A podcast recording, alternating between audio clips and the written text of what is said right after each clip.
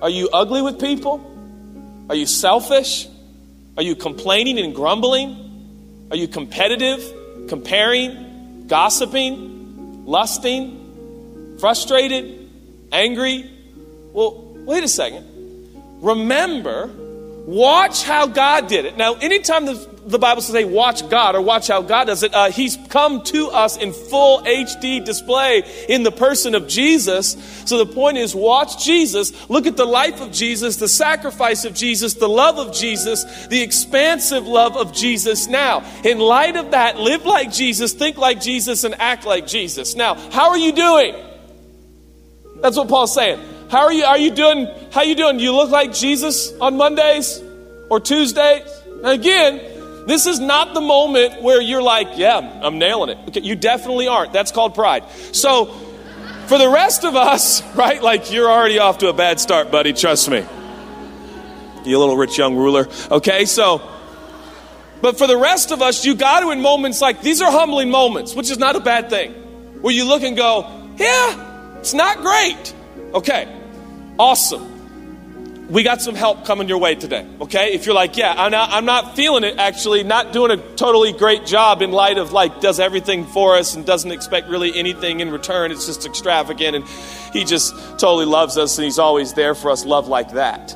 So, how you doing? Um, not great. Not great at all. Okay, no problem. He says, now, wisdom is essential.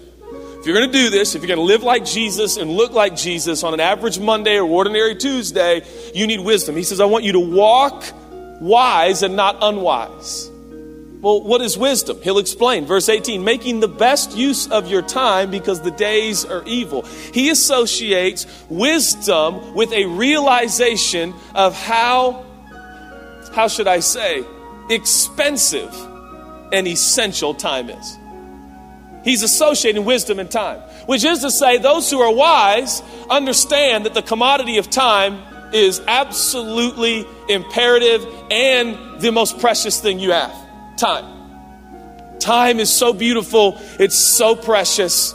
Are you utilizing the time you have? What are you are you wasting time? Are you negligent with your time? Or are you recognizing that time is passing? Life is short. You only got one shot. Jesus lived with an obvious urgency. He understood that his days and his moments were limited. Can you imagine traveling from eternity into time and space? That'll give you some perspective.